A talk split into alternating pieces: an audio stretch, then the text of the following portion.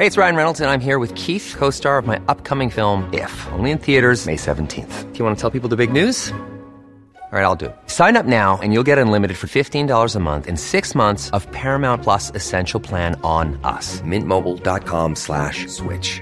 Upfront payment of $45 equivalent to $15 per month. Unlimited over 40 gigabytes per month. Face lower speeds. Videos at 480p. Active Mint customers by 531.24 get six months of Paramount Plus Essential Plan. Auto renews after six months. Offer ends May 31st, 2024. Separate Paramount Plus registration required. Terms and conditions apply if rated PG. PH cybersecurity posture needs improvement. Has the Commission on Elections, COMELEC, database been hacked anew? Circulating since October 30, 2023 is a message under the heading Database COMELEC Philippines for sale. From a hacker who identifies himself as M3Q5. The message reads We have the COMELEC database, not 2016. The database consists of 81,839,015 credentials of Filipino registered voters from different social classes and professions with the following details complete name, complete address, birth date, pictures, file size 227 gigabytes, compressed. For the proof and sample, please follow my channel sample slash proof. Thank you. It will be recalled that the voter registration database and other COMELEC databases were breached in 2016 prior to the national and local elections. What have we learned since the 2016 Comeleak?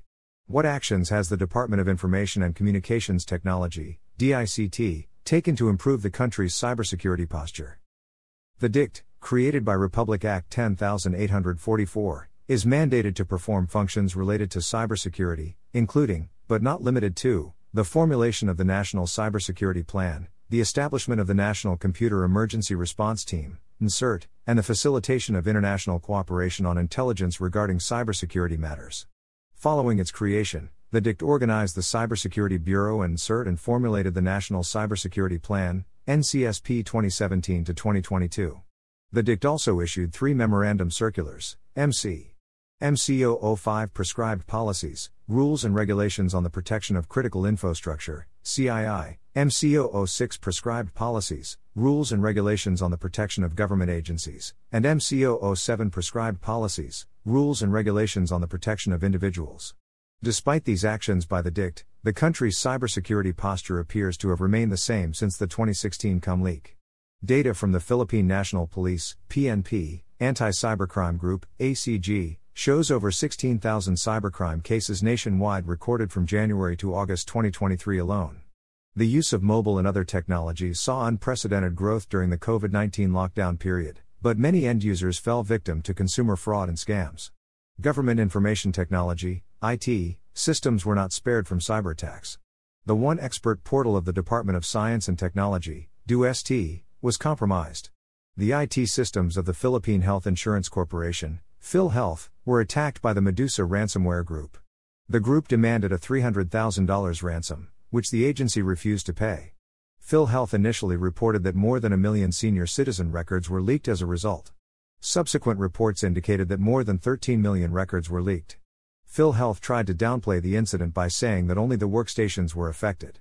It may be the case, but once a workstation is compromised, the malware can move laterally through the network up to the agency's server. PhilHealth also revealed that their antivirus software had expired, leaving the agency's IT system exposed to cyber attack. The websites of the House of Representatives and the Senate were defaced.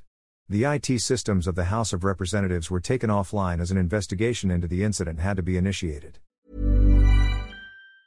It's that time of the year. Your vacation is coming up. You can already hear the beach waves, feel the warm breeze, relax, and think about work. You really, really want it all to work out while you're away.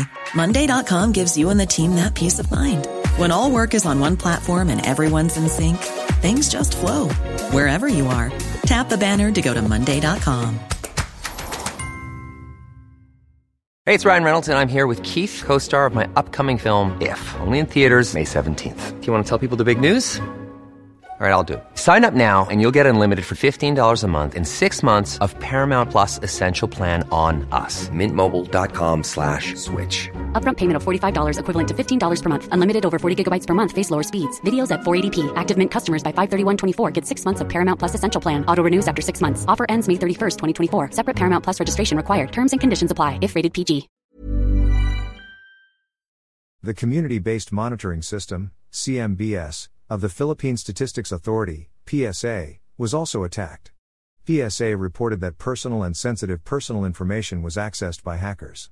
Then, a subdomain of the Armed Forces of the Philippines website was reported to be defaced last November 13. The foregoing are the few reported incidents of data breaches and website defacements.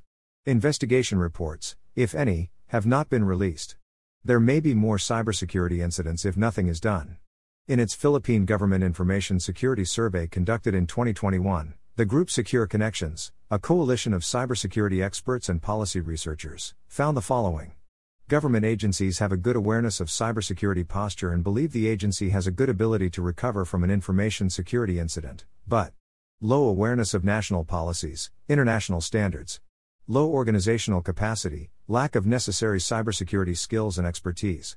More than half of agencies do not have a computer emergency response team, CERT. Major gaps policy awareness, organizational capacity, cybersecurity skills, financial resources, and leadership support. Secure Connections further found that the country lacks a national policy directive mandating government agencies with jurisdiction over critical infrastructure to promote information security. Poor awareness and adoption of minimum information security standards that will protect critical information infrastructure institutions. No clarity in institutional arrangements on cybersecurity, enforcement, monitoring and assessment, response to and reporting of cybersecurity incidents, and mitigation of cyber risks. Based on the findings, Secure Connections prepared and submitted to legislators a proposed bill on critical information infrastructure protection. Recognizing that the passage of a law can take time, the group also prepared a draft executive order mandating the adoption of minimum information security standards for critical information infrastructure. Both the draft bill and executive order provide the following features a definition of what critical information infrastructure, CII, and proposes the identification of critical industry sectors mandates the DIC to prescribe minimum information security standards for compliance by key institutions.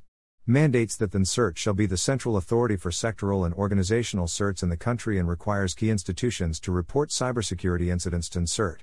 Mandates heads of agencies and regulators to issue the necessary policy and regulation requiring compliance of key institutions based on information security standards prescribed by the DICT requires key institutions to designate at least one personnel with sufficient information security training and credentials, as prescribed by DICT. With the recent cyber attacks, data breaches, and incidents, various actions need to be taken to improve the country's cybersecurity posture.